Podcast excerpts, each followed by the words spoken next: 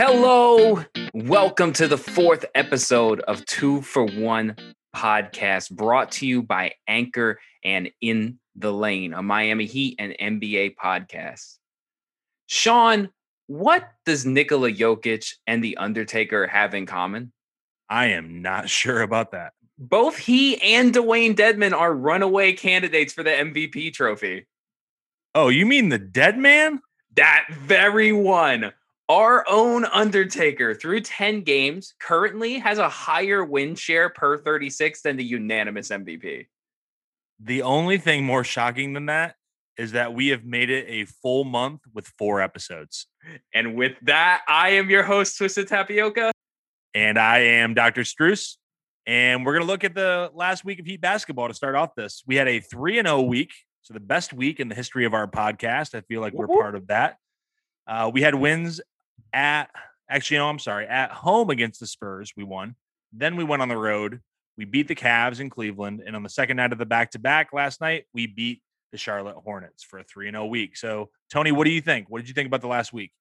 So, the, the Charlotte win is my favorite. I just get in there, take care of business, never really let them in. It felt great, but everything comes back to the joke that we just made the dominance of Dwayne Dedmon.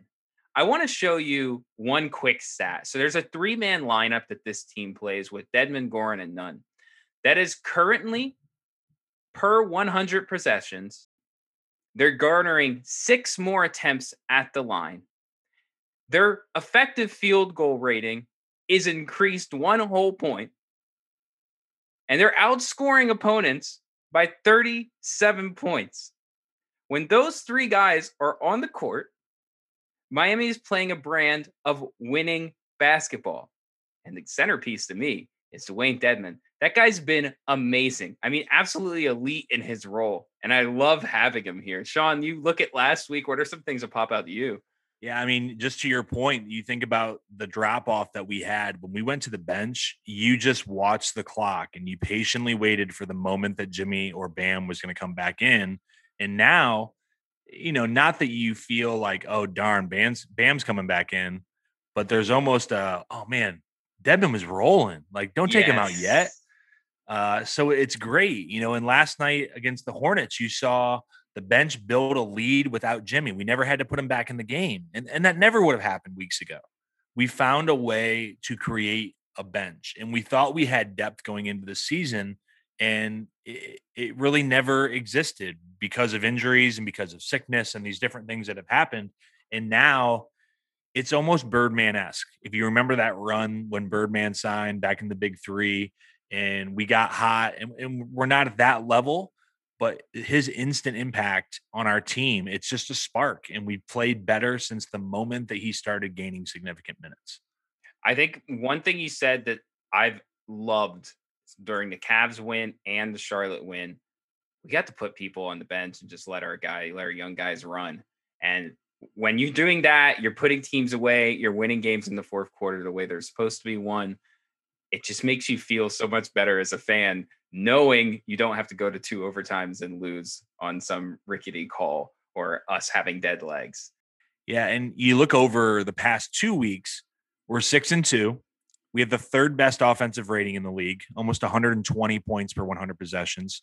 We have the fourth best defensive rating in the league, right around 110 points per 100 possessions.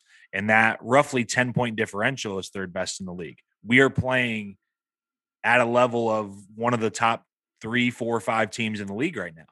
Dead VP, dead VP.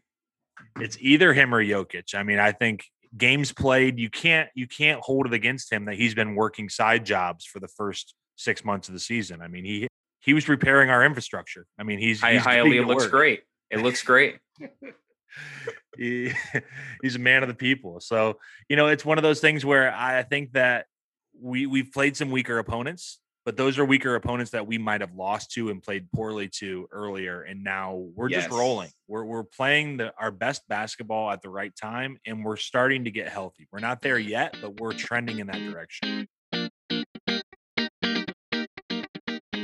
Thanks to everybody who sent in their questions for this week. Uh, you can submit your questions by DMing Tony at Twisted Tapioca or myself at Philly Heat NBA. And our first question actually comes from two people that are both part of the Ron Rothstein Pool Party group chat.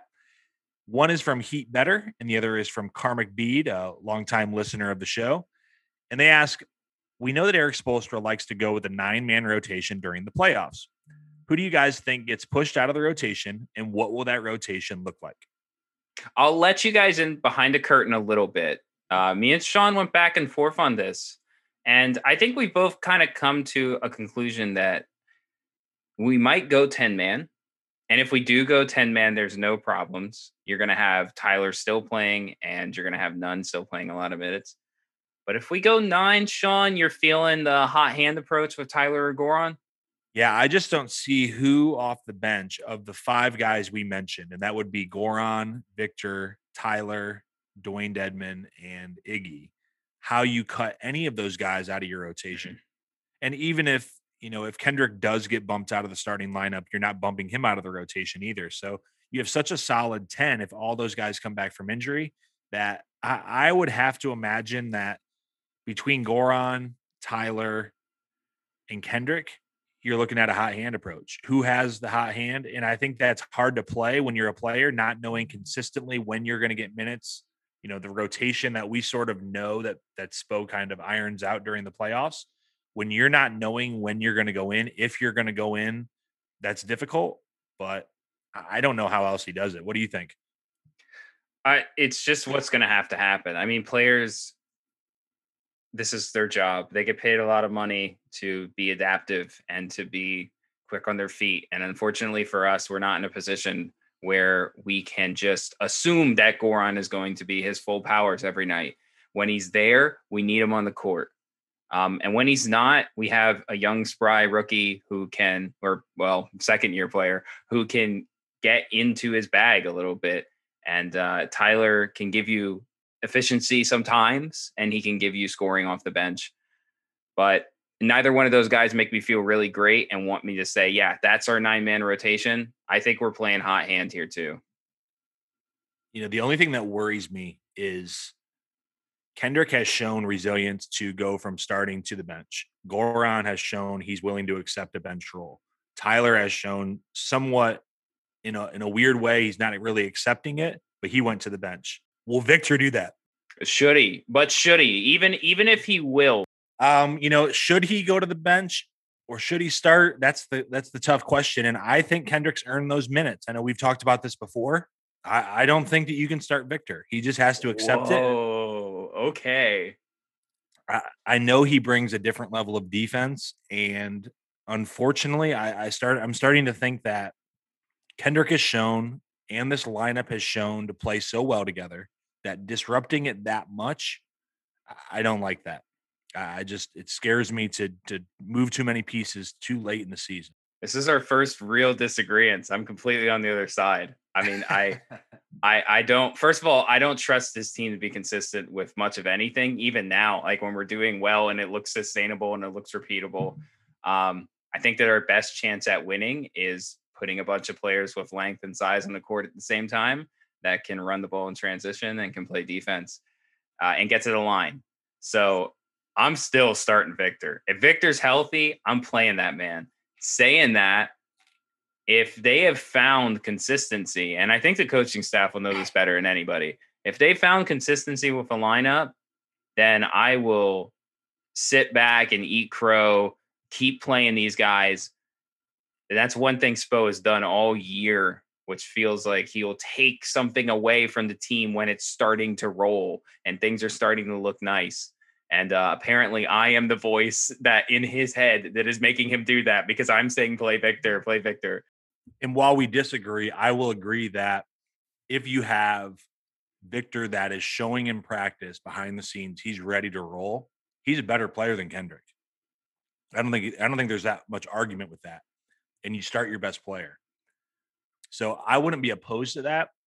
I just worry of moving too many pieces around. I'm not so much worried about Kendrick going to the bench and still being effective. It's it's a tough one, man. And I just don't like tinkering with things so late or in the middle of a series. I think that's when it gets really sticky. So I would want to avoid that as much as possible. Well, they talked about uh, on this week's Inside the Paint with Ira and Ethan how Victor has plantator subluxation. I, I, apologize if I said that wrong, and I'm sure you'll correct me when you get into it. But just as our resident doctor, Doctor Struess, what should we expect from Victor? Like, what when realistically can we see him come back? Yeah, it's interesting. I did a little bit of uh, medical research, you know, as a doctor here on Twitter. So I did go talk to some of the experts in the field, like Dos Minutos and other Twitter experts in the medical field uh, around Heat Twitter. And so just a little history of the injury. He had that ruptured quad tendon uh, back years ago with Indiana. And essentially, that quad tendon is what it attaches your quad muscle to your shin. And so, as that tendon passes over essentially your kneecap, it, it helps stabilize. It's not the only thing that does that, but it helps stabilize your kneecap. If he had a dislocation of his patella, which is his kneecap, he would be out. He would have surgery. We wouldn't be having this discussion. I don't think there would be behind the scenes secret things there's really nothing he can do with a mm-hmm. dislocated kneecap at this point. And what Ira said is a patellar subluxation. Okay, long, big, big word, big vocab word for our uh, podcast episode. And really, what that's it's pain and discomfort. It's not something that, I mean, he could re-injure it, but it's something that he needs to take time off, which he has been doing. And in the short term, what he can do is wear a brace to really uh, stabilize that area.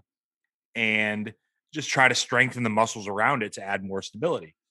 So, long term, he may need surgery, but it's something that he, if he can play through the pain and we can find a way to, you know, brace it up, stabilize it so he can play, I think he can get back out there.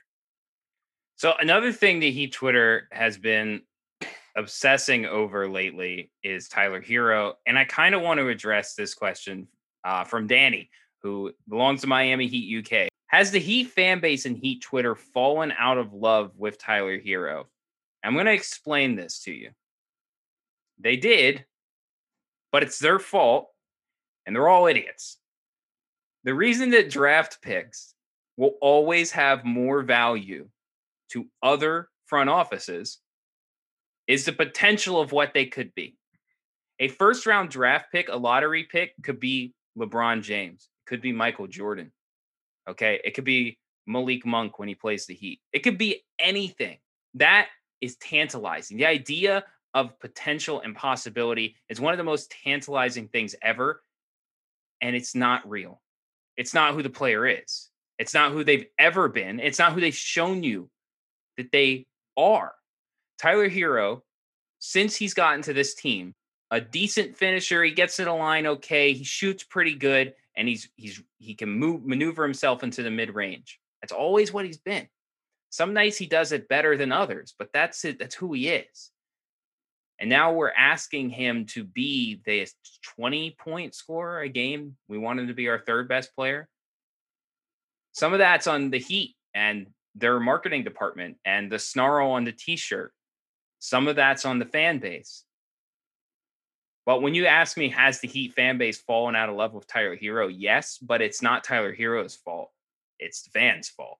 You know, and to, to draw a parallel to that, right now, Kendrick Nunn is the hot item, right?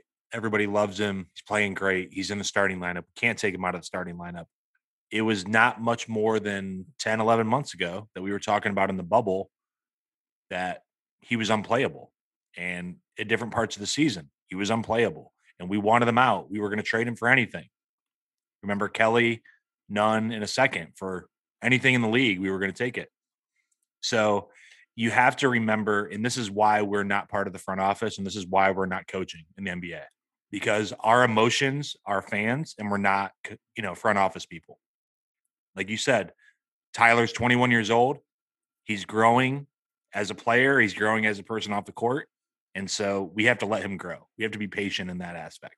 Let him be a professional. So I agree 100%. Well, just like when you score a point against Jordan, the best thing to do is just retire because it's not going to get any better than that. So we're going to go ahead and look forward to the final seven games of the season, Sean.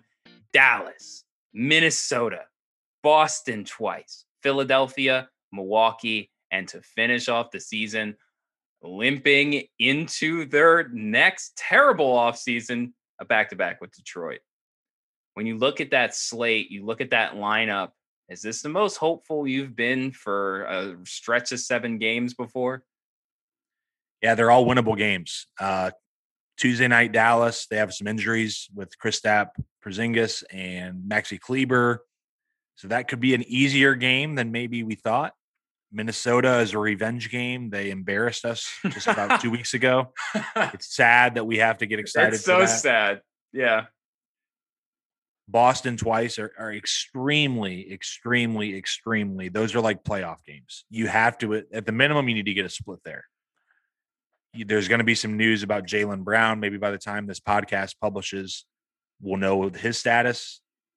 And then Philly and Milwaukee. And we talked before the show, and, and my lean is those teams, because they're going to have a week off due to the play in tournament, I don't know if they're going to rest.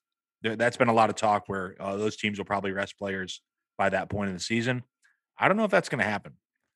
And obviously, like you said, Detroit, they'll be limping in, getting ready for the draft and all other things. So that should be a winnable game. So, you know, will we go seven and zero? Oh? Probably not. But gosh, we we have to go six and one, five and two, something like that over that stretch.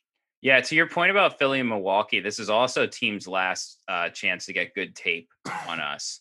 I, I mean, the, these are squads we could be matching up in the playoffs. They understand that. We understand that. They're probably going to play their starters, if not for a majority of the game, for a good chunk of it, just so they can get some good film, some good tape about how they're going to game plan for us if they match up. And, you know, with this seven game stretch, it's three games this week, four games next week. We may have Tyler and Victor back. That would obviously be a boost at some point during those seven games. And, you know, depending on how we do, we're obviously in a tight stretch right now with New York and Atlanta and Boston for that four, five, six. We probably won't get lower than seventh. I wouldn't think at this point. We built sort no. of a cushion, yeah, over Charlotte at eight. So where do you think we finish? You know, we've we've talked about this sort of every week. You know, we kind of projecting will we be in the play in? Will we be at the four or five? Where do you think we get to? Yeah, and I never thought it would ever get bad enough to get to the play in. Is is is doubtful as I was of this team. I I still think that basketball at the highest level is played with the best players on the court. And you win through those guys. And Jimmy and Bam are the two best players in the court night in, night out. So I always was looking at six seed. I got to be honest now. Uh, the cocky Heat fan of coming out, man. I think it's Heat and five. Heat and five. I like the fifth seed for us. Uh, I also like that matchup for us for me, I would love to be there. That four or five seed is really obtainable, especially if we can win out. That'd be a dream. So that's kind of where my hopes are. That's also where my head is at. I think we're shooting for that fifth seed. And you're thinking, as if we were the fifth seed, you think four would be New York or Boston or Atlanta? I, am thinking it's New York or Boston. And I like both of those matchups early. Um, you're going to know who you are. So we're going to get to play a team that's going to challenge us, and we're going to figure out what what what we've got, and we're going to figure it out early while avoiding the play in. So we get a week of rest, um, we get our guys back, and then we play a real opponent, and and I like it. I would love for it to be New York because that's the most winnable matchup I, I think we have. They they frighten me, they scare me, and that's my joke. Is that New York is like the one team that does us better than us this year. Um, but if we can match up with them f- four or five. That's a dream. Yeah, I, I, don't think that they can score enough points. I, i've said this probably almost every episode for a month that I would prefer to play New York, and I know they're a good team and they're great defensively, but that would be the team I would take. And you know, if Jaylen Brown is out for a significant amount of time or out the rest of the season, then I would switch that to Boston. Atlanta, even though they're inexperienced, I just think they have so many weapons. They're so explosive that they they scare me a little bit more, even though they don't have the experience. But I think we agree on the uh, you know, sort of the final seven games, the track that we're expecting, three games this week, and then we'll be back next week to talk about the four final games over that last week, and hopefully good news about some of our injured players coming back. Uh, so as we close things up this week, we want to thank our sponsor, Pollo Tropical. For a certain section of our audience, that means tropical chicken. And the only thing hotter than chicken on the grill right now is the Miami Heat. It's the pregame meal choice of Dwayne Dedmon, who's often seen at the Southwest 8th Street location, enjoying citrus marinated chicken with delicious sides of black beans and rice. Pollo Tropical, proud sponsor of the Miami Heat and the In the Lane podcast. Tony, where can we find this week's podcast?